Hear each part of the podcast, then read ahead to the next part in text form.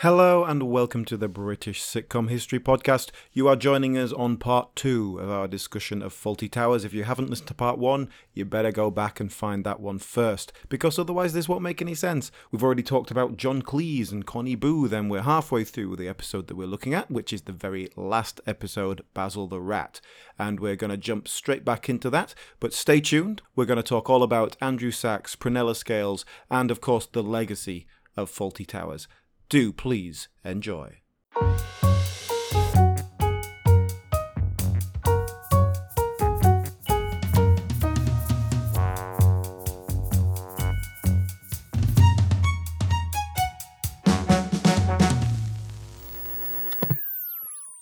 Let's jump back into our episode where we're about to find out that Manuel has a pet rat. Yes and that is going to spark off most of the uh, hilarity that ensues. Mm-hmm. Manuel presumably is on his day off, and he's decided to wear a silk dressing gown because it's his day off. Yes.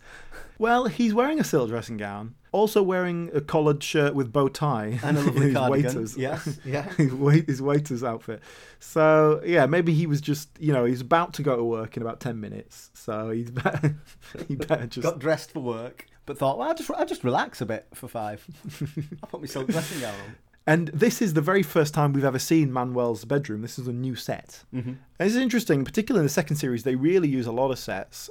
The set itself is quite impressive. That big open lobby area. Yeah. It's really big, it's expansive. And we, we you know, it's easy to point out that the windows are made of cling film, it looks like. Oh. very bendy plastic, anyway.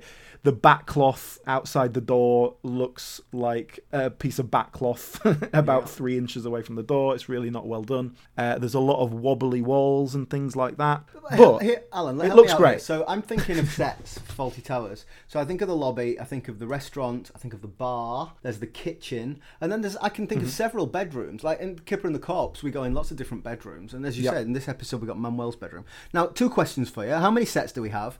And what's the difference between Series 1 and Series 2? Did they bring in a lot more sets in the second series? Not really. Your basics there the lobby, restaurant on one side, bar on the other, kitchen behind the restaurant. Mm-hmm. And then upstairs, you've got essentially a corridor. Yeah. That's your sets. Then when you want to go into a room, you've just got a room. It's four walls. You can kind of change that. You can make one room look like another room. I know they, they built the set and then brought it down week by week. So they would change it depending on what they needed. So if they knew they weren't going to use the bar, they wouldn't have the bar there. And that means they had more room to throw in one of the other bedrooms. I see. And it was really cramped. Uh, if they had a few bedrooms to use, they were going to have very little space. And also, you've got the set, obviously, the audience facing that main lobby set with the restaurant to the side. So anything in the kitchen is kind of out of view from the audience. Mm-hmm. And anything that's bedroom, upstairs, corridor, anything like that, it's behind the lobby set with a whole different set of cameras filming. Okay. So they can go right there and do it, but the audience is only watching it on monitors. And that has a knock on effect because you're not going to get the laughter quite sure. the same way. Plus, it was really cramped, very very tight spaces and everything. So very limited in those small bedrooms, limited camera angles and things like that. Whereas in the lobby and the and the restaurant, they really do get quite inventive with the different angles and. The two uh, series, if you if you listen to the DVD commentaries on the series, the first series has a commentary by John Howard Davies, who directed it, and the second series has a commentary by Robert Spiers, who directed that. Mm-hmm. And the Bob Spiers one, particularly, is very good if you're interested in the technical side of stuff because he really goes into a lot of detail about how they did that. Yeah. And he's obviously a very technical director, and he has great praise for all the all the crew and everything like that, as you would expect. It was a real challenge, even compared to other sitcoms, because things were so fast. They were cutting so much more often, and and this is what I was talking about. Doing farce on TV, it turns out is extremely difficult. so that is Manuel's room is just another set. Uh, ultimately, it's just a room, you know. That's the first time we've ever seen it, but the important thing is he has a filigree Siberian it's hamster. Filigree. yes. Yeah. Which Basil obviously immediately recognises actually a rat. But Manuel and... is Manuel is so attached to this rat, isn't he? You know, as the episode plays out, it's the most important thing in his world, which it surprises me how attached he is to it. Well, it's his pet. He's had it for a year, yeah, and you know he's quite a lonely man. I think. I guess. Uh, yeah, he's. Yeah. Well, shall we talk about Manuel more generally? Yeah. As soon as we're, as soon as we're, we're touching on Manuel, let's uh, let's analyse the character a little bit. Yeah, because Manuel is he simple? is he officially simple, or is he just slightly lost in the language? What do you think? Well, here's a question: How old is Manuel? How old is he supposed to be? Because I get the idea of this Spanish waiter student coming over and trying to learn the language, but Manuel's forty. He must be like Andrew Sachs is not a young man when he's playing this character. Manuel is not Yeah. eighteen. So what's I, I'm desperate to know Manuel's backstory. Why is he in Torquay? What's he doing over here? The Franco government has just fallen in Spain. it's the birth of flowering of democracy. Why has he come to Torquay? Well, in the first series, I believe Franco was still in power. That was perhaps Maybe perhaps the reason. is a little out. because there's a couple of references to him actually. But yeah, it was the tail end of that. Uh, It's a, an, another one, kind of like Polly, I suppose. We never get any real backstory for him. We we find out, you know, he's got five brothers and four sisters and, and all that sort of thing. And at some point, he's come over to Britain, and this is the only job he could get, I guess, mm-hmm. because he doesn't speak English very well. Basil has hired him because he's cheap Yeah. and he can tr- mold him in his own image, much to Sybil's annoyance. Mm-hmm. And that's partly it as well. Basil should just go, "Oh, you're an idiot. Get out. You're sacked." But he can't because he hired him, and if he sacks him, that's an admission to Sybil, that he was wrong. He's right. Yeah, yeah. yeah. So he can't. He he's stuck with him. You talk about how he's trying to mould him in his image. I absolutely love the way, with the physical comedy, I love the really sweet way that Manuel sort of inter- impersonates Basil. Yeah. When John Cleese is leaping about, you'll see Manuel sort of look at him and, and kind of take in what he's doing, and he'll just sort of do the same Yeah. movements as like like a dog might copy its owner. Yeah, yeah, yeah. It's very puppy-like. Yes, that is a good, uh, good analogy for Manuel. That is sort of the the secret to Manuel working as a character that he is very lovable. He's sweet. He's positive and sweet all the time. Yeah. That's what makes the comedy work in the sense that Basil is horrible to him all the time. If he was hurt by it, if he was affected emotionally by it, it wouldn't be funny, it'd be There's tragic. a phenomenal amount of physical abuse. there is a lot of violence in that relationship. And yes, Yes. it has to be played for laughs because otherwise it would be horrific. It would be a horrific situation that Mm. this guy was stuck in. This Basil's wife. This Basil. This smack on head. Speaking of the violence, actually, I think particularly in the first series, that's encouraged by John Howard Davies, who was the director. In his DVD commentary that I listened to, John Howard Davies, it's not a good commentary at all. He forgets to talk most of the time, and then occasionally, and then something violent will happen. He was like, oh, "That's not hard enough. Should have hit him harder." but I was in David Lean's Oliver back in '48. We used to hit each other very hard. It was very funny. That's basically John Howard Davies's commentary. there you go. You don't need to listen to it now. You just heard it. Uh, very violent man. Uh, very concerned with the violence being more violent. And the only thing, other thing he really talks about is the costumes and and like hair and stuff like that. Yeah. Look at that jacket. Absolutely wonderful jacket. Um, that sort of thing. Hey, let me ask you this. Here's a tangent. Is the DVD commentary, was that just a 15 year thing while DVDs were common currency? Do you get, obviously it's not a DVD, but do you get commentaries anymore? I think you still do, but there was a real. It was the real selling point of DVDs for a while. Yeah. So it was That was why you would buy it on DVD and not on VHS. Yeah, exactly. Yeah, I will say that the John Cleese commentary on the on this series is really excellent. He gives a lot of interesting information, and he also he really finds it very funny, and he laughs at it a lot, and it's quite That's nice quite con- it's quite contagious laughter. He's really enjoying it, and he's extremely positive about everyone. Been in this business 20 years. I've never heard of Norwegian veal. No, well, they've only just branched into it, you know. I I don't think it's a winner, frankly. You know, more of a veal substitute. It's got a lot of air pockets in it, that's all. The, uh, the lamb is Dutch. Dutch. Well, English. I mean, we call it Dutch because it's as good as the veal. It's better, quite honestly. Well, I prefer the veal. Yes, how about lobster? Send him a couple of lobsters now. So much having a bit of a lobster. two for a pound. You can't say... well, if you like the veal, perhaps you prefer the chicken. I love that line. That's very good. He's just firm, you see, he doesn't get put off. Nice movement with Connie coming in like that, just as they go out of the other door. That's what farce is all about, is those kind of rhythms, just keeping the pace up. That's no good. That might have poison on it, too. I do like it when people laugh at their own work. I, I, I, that's good. That's good that they've not that it's not become a ball and chain, and that they've not written it to death. Yeah, That they're still yeah. they can still enjoy it. And John Cleese has got a great laugh as well. It's like a very wheezy laugh. Uh, Before we yeah, let's let's go back to to if you're a Manuel. So so here's the question: Oh, yeah. Is it still okay to laugh at Spanish like this? Like, is this is this an acceptable character in 2021? I think the reason why it's okay is because this isn't a Spanish stereotype. I think it's just he's foreign because we need the language barrier, and perhaps it gives us a funny little foreigner. Their mm. ways are different to ours, kind yeah. of feel. But you're playing that against Basil, who's like the ultimate little Englander, so that's okay. I guess. Manuel could be he could be Italian or French, and the character would be the same, wouldn't it? Yeah, exactly. And in fact, in the Spanish dub, I believe he's Italian. In the ah, yes, and then uh, you know, in, in the other dubs, you know, he plays different things. I think if he was like a Spanish stereotype, I'm not quite sure what that would be. But I think if you were playing into a kind of racist stereotype, it would be much more problematic. It doesn't feel offensive in quite the same way. Yeah. And in fact, Andrew Sachs actually asked if he could be German um, because Andrew Sachs himself was German, German so yeah. it would have been easier for him. Uh, but John Cleese was like, nah, I think he has to be Spanish. But I think that was down to John Cleese's experiences of foreign waiters, and yeah. they were mostly Spanish, I guess, at that particular period. That was his yeah. idea of what they were. So, shall we talk about Andrew Sachs then? Sure. I don't know much about Andrew Sachs other than he was in Fawlty Towers, and then Russell Brand got fired for ringing him up, and that's it. That's all I've got. Mm, yeah, yeah, yeah. So you're telling me that before Fawlty Towers, Andrew Sachs was a, an actor who did a lot of uh, management videos?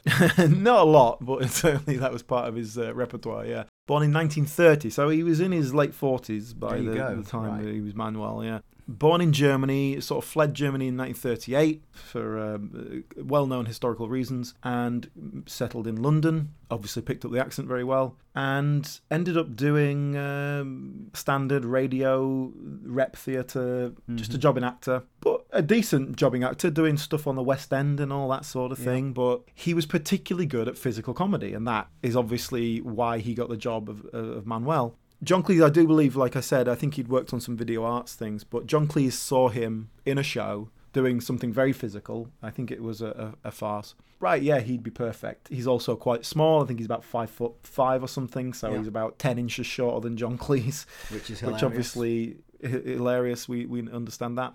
Manuel's certainly the highlight of his career in terms of public awareness but has been a jobbing actor for many, many years, and certainly in later years did a lot of voice work because okay. you know if you actually hear him out of character, he's got a very silky smooth, beautiful mm-hmm. voice, mm-hmm. and did a lot of narration, a lot of voiceover work, and that sort of thing. I'd never been a regular on t- TV, and I thought, well, if, if I am, I know what it's like that people recognize you in the street, and you get an image, and that's how you look. I thought, well, I could I'd always done disguise things because I never liked to reveal myself at that time very much. And I thought uh, the ideal would be a moustache. I'll ask if I ask the producer if I can have a moustache. And I thought he'll never let me because John was wearing moustache. They won't have two moustaches in the same show. And he also he did a bit of writing. He wrote the occasional radio play and things like that. A couple of stage plays, nothing particularly major, but you know he had that string to his bow as well. Earned a bit of money doing that he he was in the uh, Are You Being Served film, playing a Spanish guy there as well, but um, as a hotel manager who with a much better grasp of English, quite a different character, but still doing the accent. Mm-hmm. So perhaps a little bit typecast. and then yeah, and then when he was a very old man, some people on the radio called him up and said, "Hey, I've shagged your granddaughter. It's funny, isn't it?" And he was quite hurt by that. Yeah. You know what? Actually, before we move on from that, like we, are throwing that away as a little aside, but that incident where it was Russell Brand and Jonathan Ross, wasn't it? Where they rang up Andrew Sachs because yeah. Russell Brand had had a relationship with Andrew Sachs' granddaughter and yada yada yada. I'm sure our listeners know the story. But I think that has had an impact on British sitcoms, certainly on the BBC, because I've heard mm. uh, lots of British comedians talk about trying to get work on the BBC and the levels of compliance, the levels of hoops they have to jump through, and the level of checking is this acceptable or not really went up after that incident and the media fallout from that incident. Yes. When was that? 2010 or something? I, I, I guess it was about now, 10 years ago, yeah. yeah. I think in another sort of 15, 20 years, we might be able to look back and sort of be able to see a real shift. We could look at the BBC output and actually see a difference. Yeah. Perhaps a bit too early to tell now. These things yeah. take a long time to kind of trundle along.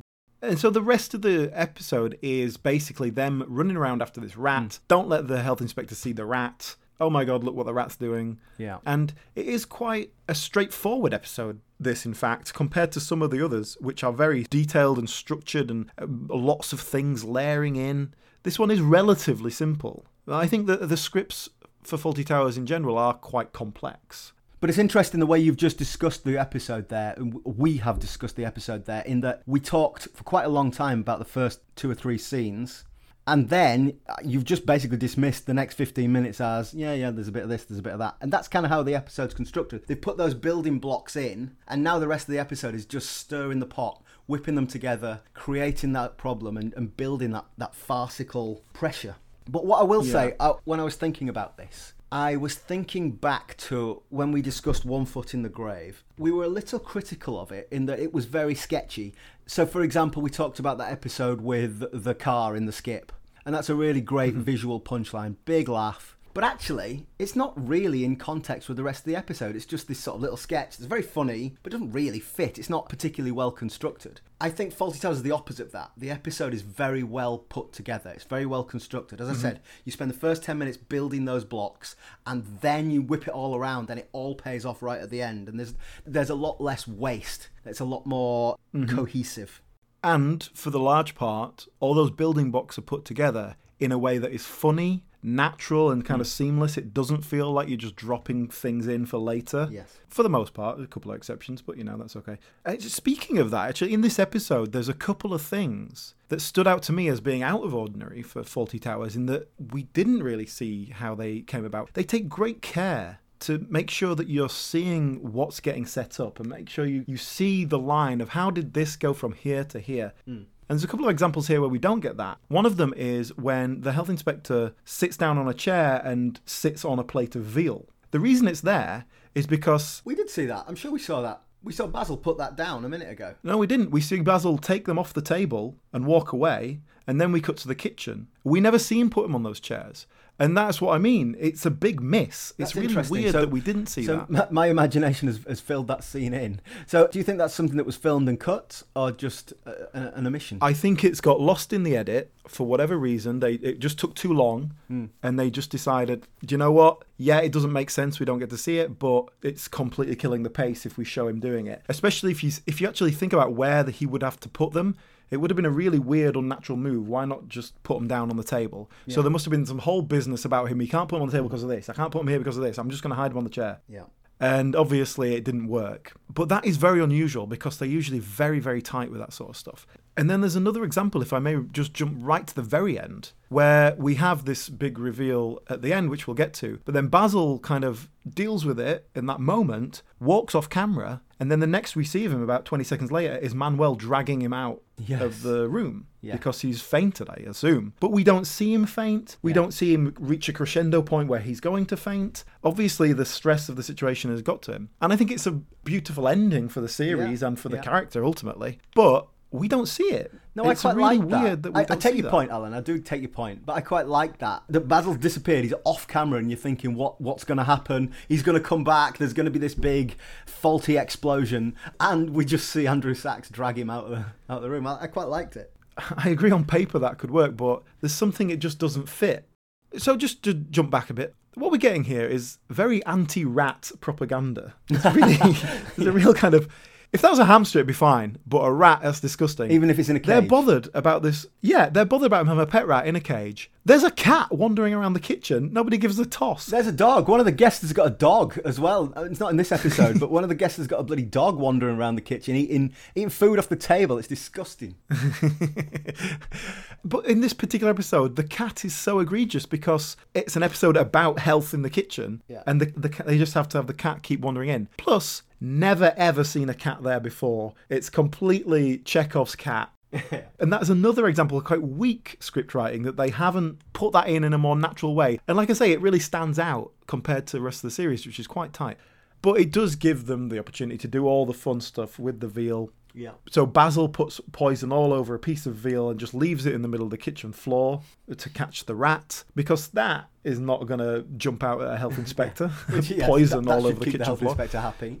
Yeah, and uh, and then a, a physical bit that is done really well, where Manuel knocks all the veal over right on the spot where this poisoned veal is, and no one else has noticed it. Yeah.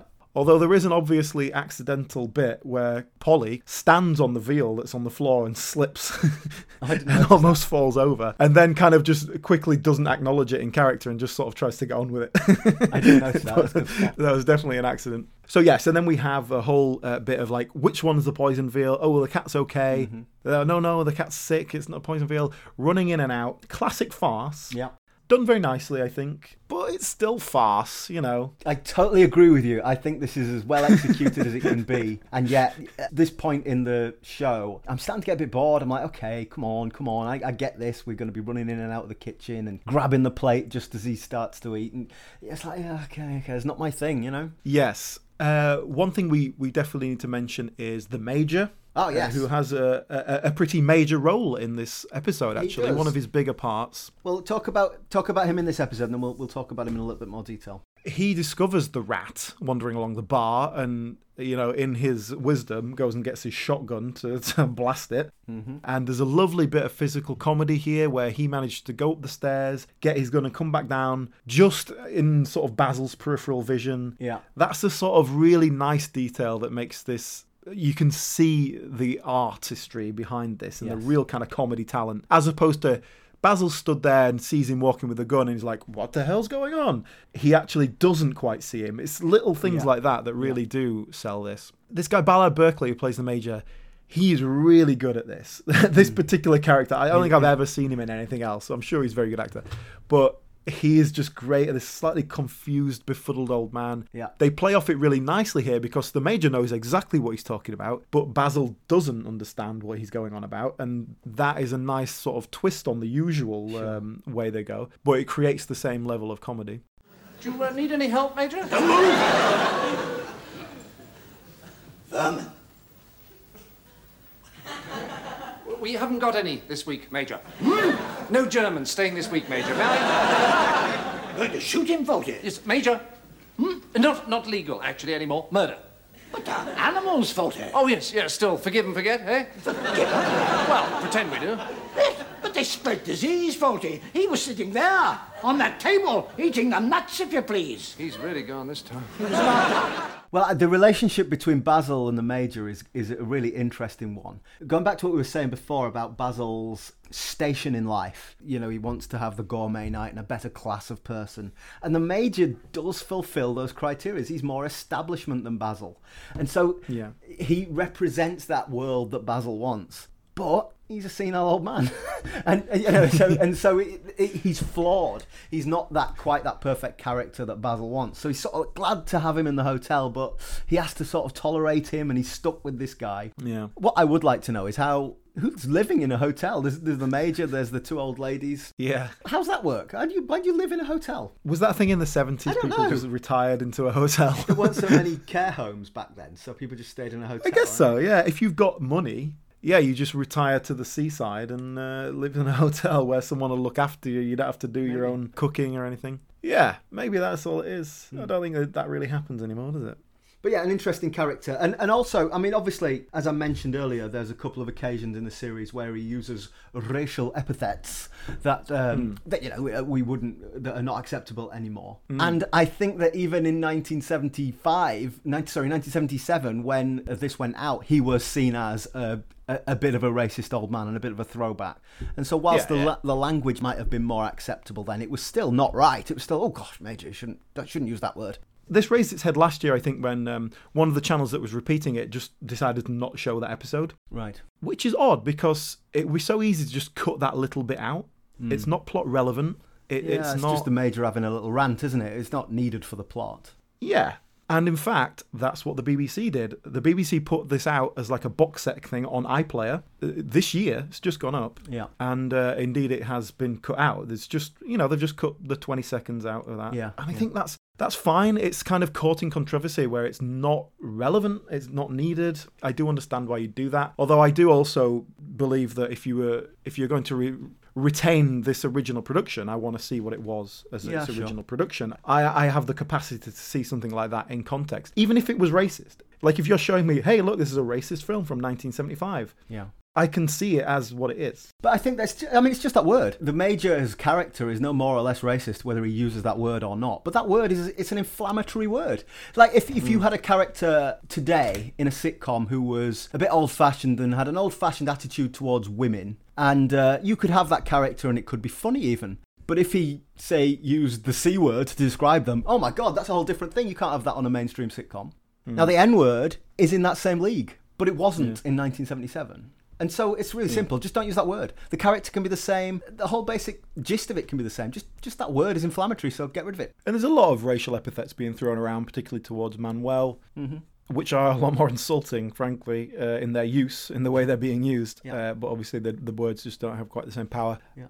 It's a sort of classic thing with uh, old older shows where these things get uh, caught up in uh, modern uh, morality, but we understand that. So Ballard Berkeley, who played the major, uh, another one who's just a very jobbing actor, got more notoriety from this than anything else in his career. He was well into his 70s by this point, and definitely did a few more sitcom comedy roles after this in a, a very similar sense of the slightly befuddled old military man. He was a regular in Fresh Fields. I remember that. Julia Mackenzie, Anton Rodgers. Yeah, but you know, he was guest star in all sorts of things playing old men. So this was, gave him a little bit of a, a flurry of fame in his later years. Right. Okay, take us back to the episode then. Uh, Is there anything else to talk about during this episode Oh, before we get to the final scene? We have all the business in the restaurant with the the rat. Um, here, all the stuff with the live rat was filmed.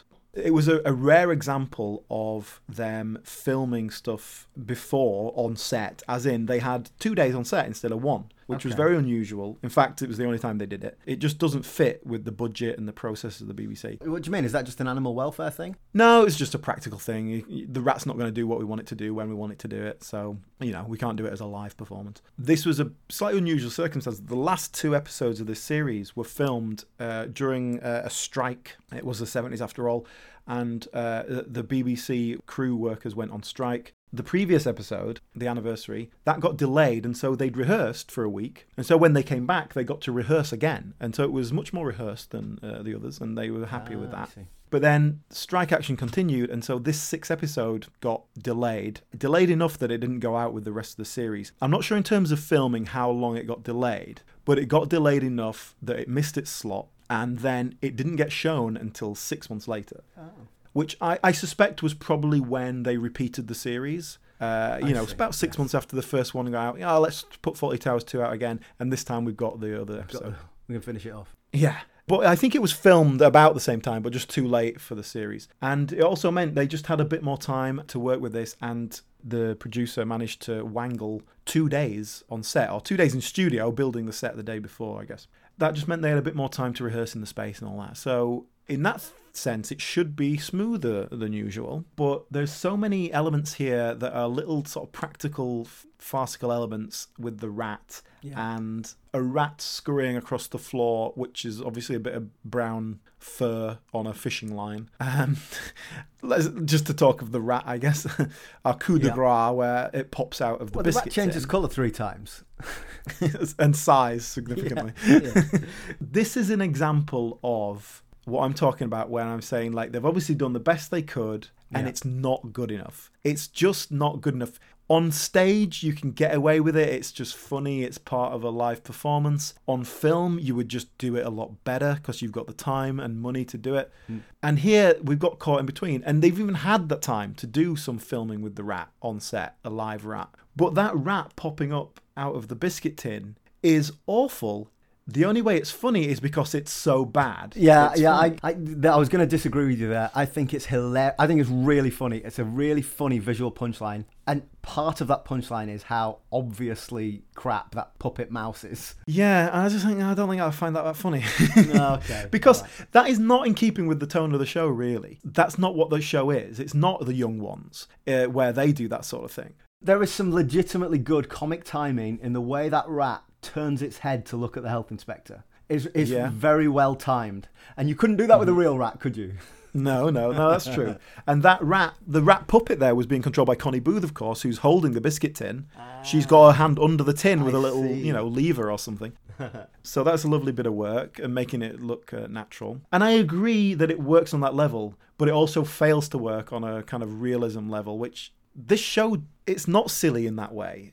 On a similar note, actually, in this episode, we have a posh couple who, you know, are inadvertently offended because Fawlty's so distracted by the rat that he ends up being rude to them. Yeah, The actor playing the uh, posh bloke, David Neville, yeah. that character and the characterization of it is so over the top and comedy, which would fit in a sitcom, but not this sitcom. And He's this very- show, yeah, he's a caricature, isn't he? And- And Yeah. like, like very punchable.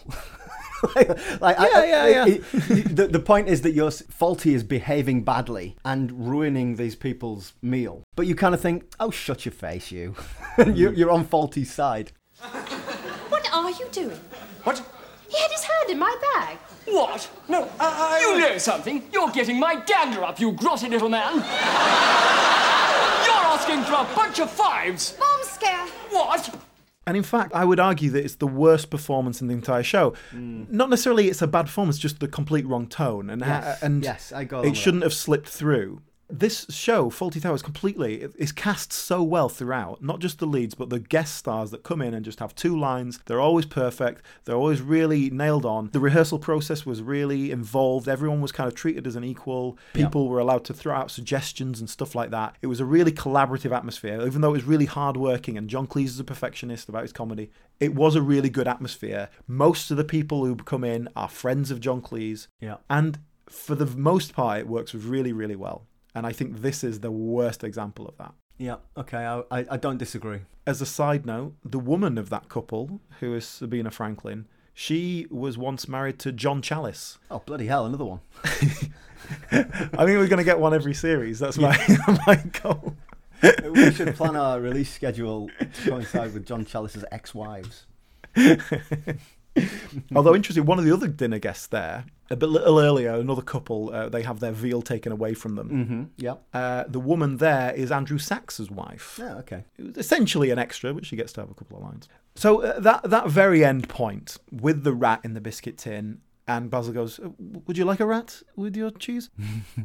it's a great little moment. The health inspector is obviously just completely befuddled. He can't even speak, and they just carry on as if it's normal. As if it's not happened. It's what I like to call the kick Bishop Brennan up the arse. Uh, You know, it's funny. I was going to say exactly that same reference. Exactly that reference. Well, it's certainly not a coincidence because Arthur Matthew and Graham Linehan have gone on record that Fawlty Towers is a big inspiration for Father Ah, Ted in terms There of the go. style and comedy and stuff. And that moment, particularly, I think, is a direct inspiration.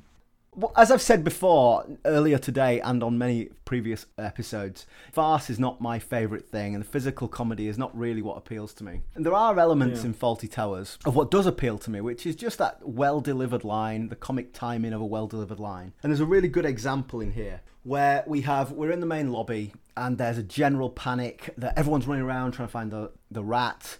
The health inspector is there and they're trying to hide various things from him. There's the rat poison problem going on. Manuel thinks that the rat's been shot. Everything's going off. There's, everyone's screaming and panicking. The health inspector's looking around thinking, what on earth is going on here? Silence falls for a moment and Sybil just says, He's from Barcelona. Which is just perfect because it's Basil's line. She's saying it for a change, but but it's all about the timing of it. Yeah, yeah. And that was, I, I wrote that down because I thought, well, that's a perfectly timed bit of dialogue in an otherwise farcical show. So I think that gives us a really good opportunity to talk about Prunella Scales because obviously hmm. she is not quite such a large character as John Cleese's character, but she's clearly playing a very important role within this this group, within this drama. So tell me a bit more about Prunella Scales. Let's talk about the actor. Uh, yeah, Prunella Scales, again, probably most famous for this when it comes down to it, but she has done plenty of other stuff. She's a similar kind of background to John Cleese, I guess. That sort of uh, middle class, but the money's dried up sort of thing. She she went to a, a slightly posh school only because she got a scholarship, you know. But then, as we've seen before, there's a different way into acting depending on your class. You either go into rep and kind of work your way up, or you go into kind of posh rep, which is what she did. uh, she was working at the Bristol Old Vic. She was, uh, you know, an ASM there. I'm sorry, what's an ASM? Oh, sorry, um, assistant stage manager Okay. which is essentially a dog's body. You're just kind of running around making sure things are getting done. And then inevitably it's like, oh, we, we need someone to play uh, the butler. Can you do that? It's two lines. Uh, and then you have to do that, just like in the middle of doing your job as an. Yeah. But it's the way to get into the company, you know. So Prunella Scales did that, but at the Bristol Old Vic, which just means the whole thing's just a bit posher. Her big break, on TV at least, was in Marriage Lines with Richard Briers, which was kind of a break for both of them in the early six, mid 60s. Right. Playing a young married couple, adapting to life as a couple as opposed to singles. That was it. And then she was a, a jobbing actor, really, and Fawlty Towers was her next big hit. And that made her much more of a household name. And then in terms of sitcom, her biggest thing other than that is After Henry, which was sort of in the late 80s. Now that rings a bell. Tell me more about that. She plays a, a widow. Her husband Henry has died, and so it's what she does after that. it's like about an older woman adjusting to life after her husband died. It was on radio for years on BBC Radio, and then it was actually uh, I think it was Thames Television, but it was ITV that turned it into TV. That was a pretty big hit at the time, although it's been kind of forgotten now. And uh, lots of other little sitcom bits. She was in Tesco adverts with Jane Horrocks in the 90s. And she kind of settled into that posh old lady routine uh, that a lot of actresses go into Maggie Smith, Judi Dench. Uh, you know, that sort of thing. She played the Queen in something. A classic uh, kind of older uh, actress, Yeah. posh actress.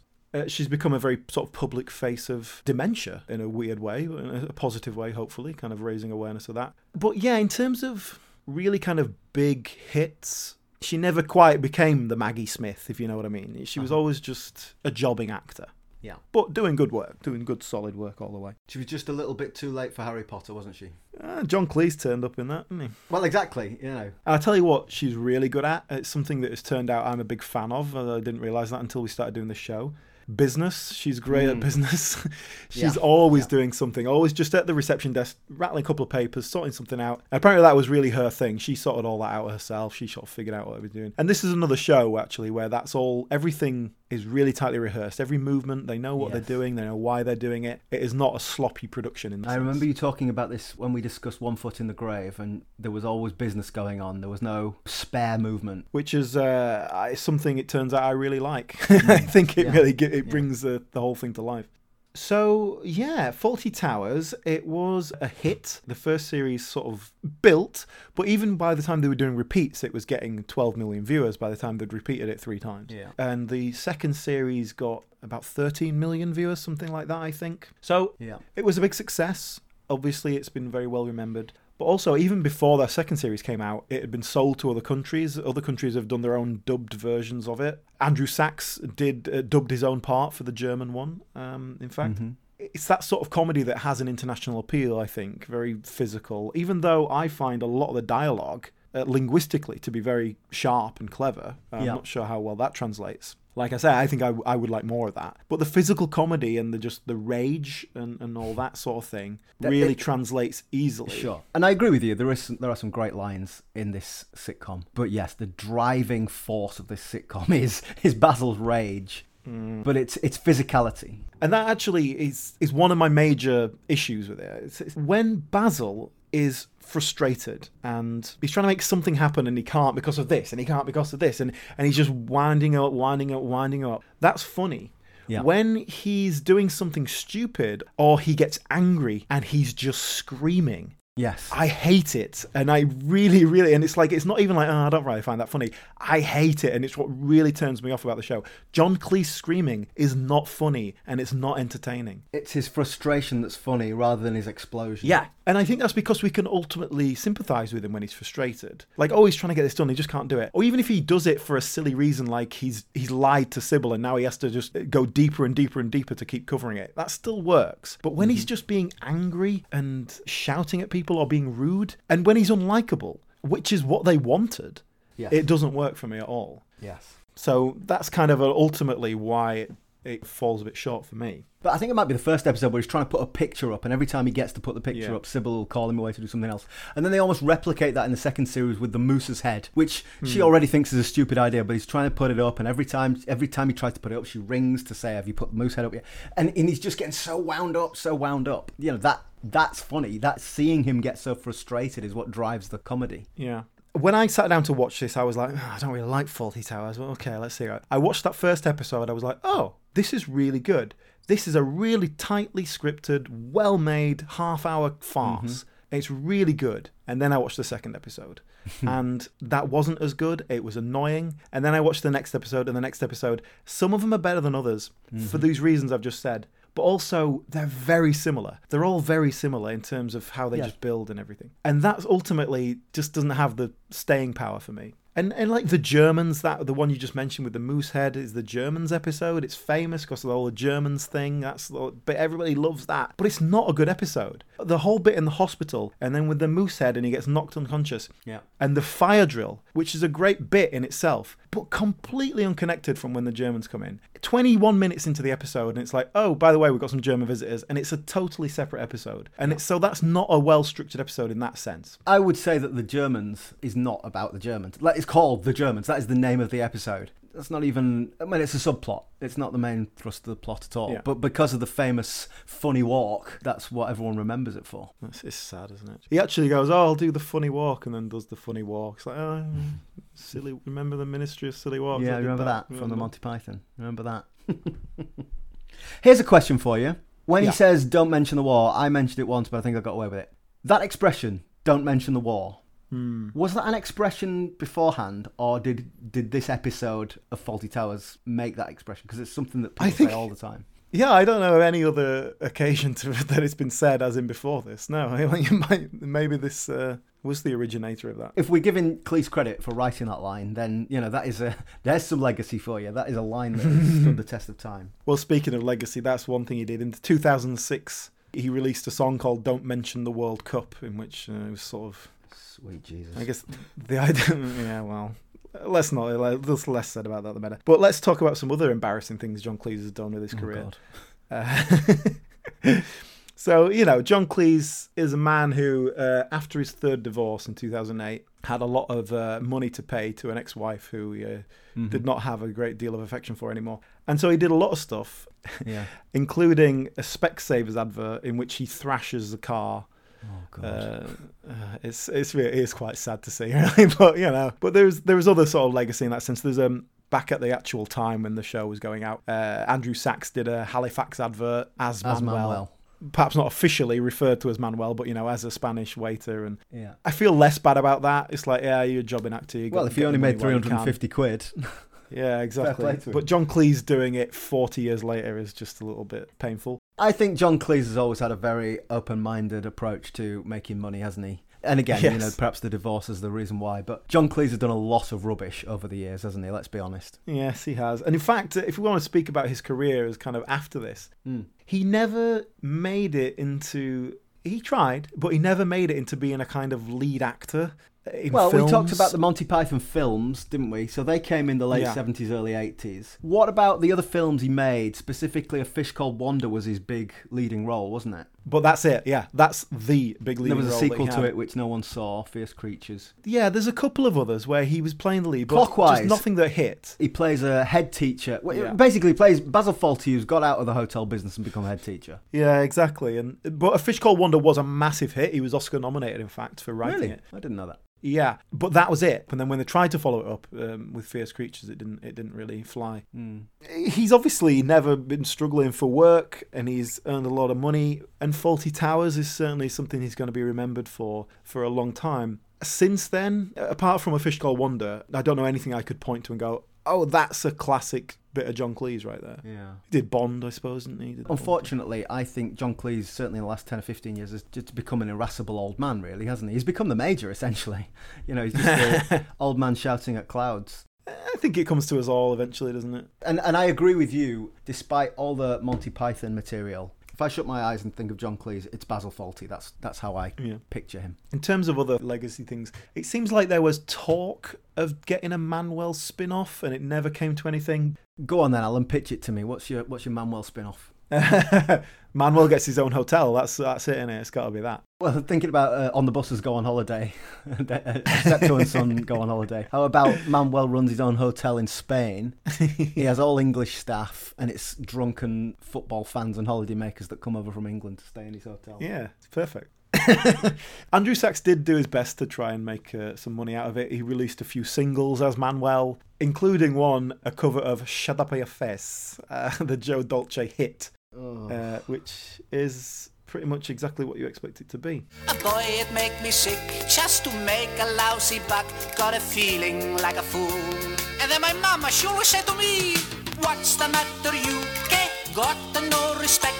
Joe Dolce, Shut Up Your Face, which famously kept Ultravox's Vienna off number one. yeah, he's the And, number uh, one smash hit. Place, ah, shut up your face. And now, because my brain is in sitcom mode, I'm just thinking of um, Leonard Rossiter's cat in Rising Damp. Well, Andrew Sachs did appear in one episode of Rising Damp. Oh, the circle is complete.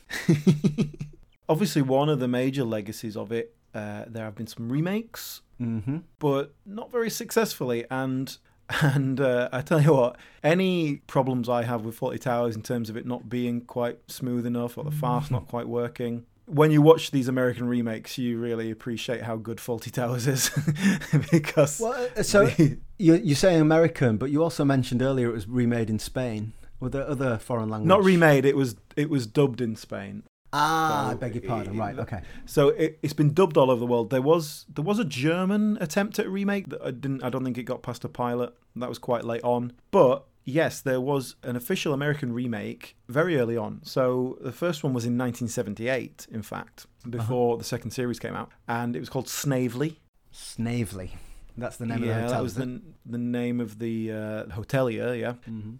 It was just a pilot. It, it didn't go any further than that, and and you can watch it. It's on YouTube, and um, it's pretty rough. There's definitely a few things that are obviously bloopers and shouldn't Mhm. have happened, and they've just sort of left them in. But it's a pilot, so I guess they're not quite trying to be that smooth. And it doesn't work. It is really bad. Like they just cram too many things in there.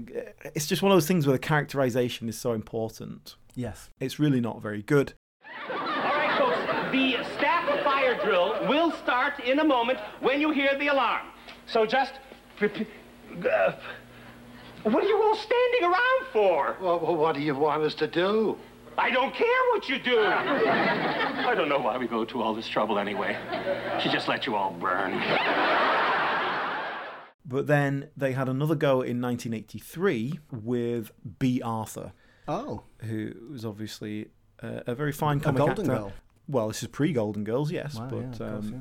She is playing the the Basil Fawlty type, as in she's the hotelier. She's the one running around getting frustrated by things. Uh-huh. But there's no spouse there, so she's kind of a combination of Basil and Sybil. Yeah. That's kind of a, a missing element. She has her son there, who is more like a foil. I've only watched one episode. They made 13 episodes, I think, but only 10 went out and they cancelled it before dear. they even showed them. That's obviously not a good sign. Uh, I watched the one where they find a dead body and they're trying to get rid of it. Yeah. So it was based on Kipper and the Corpse. Bit different though in many ways, but they have all these remakes have a Manuel style character. Mhm. Uh, that's the one very consistent thing. Although not done anywhere near as well, you get a real appreciation of how skilled Andrew Sachs is when you see other people trying to do it. Yeah. Bea Arthur is fairly solid, but the writing's not that good. It's all very sort of signposted gags and, and, and that sort of thing. Yeah.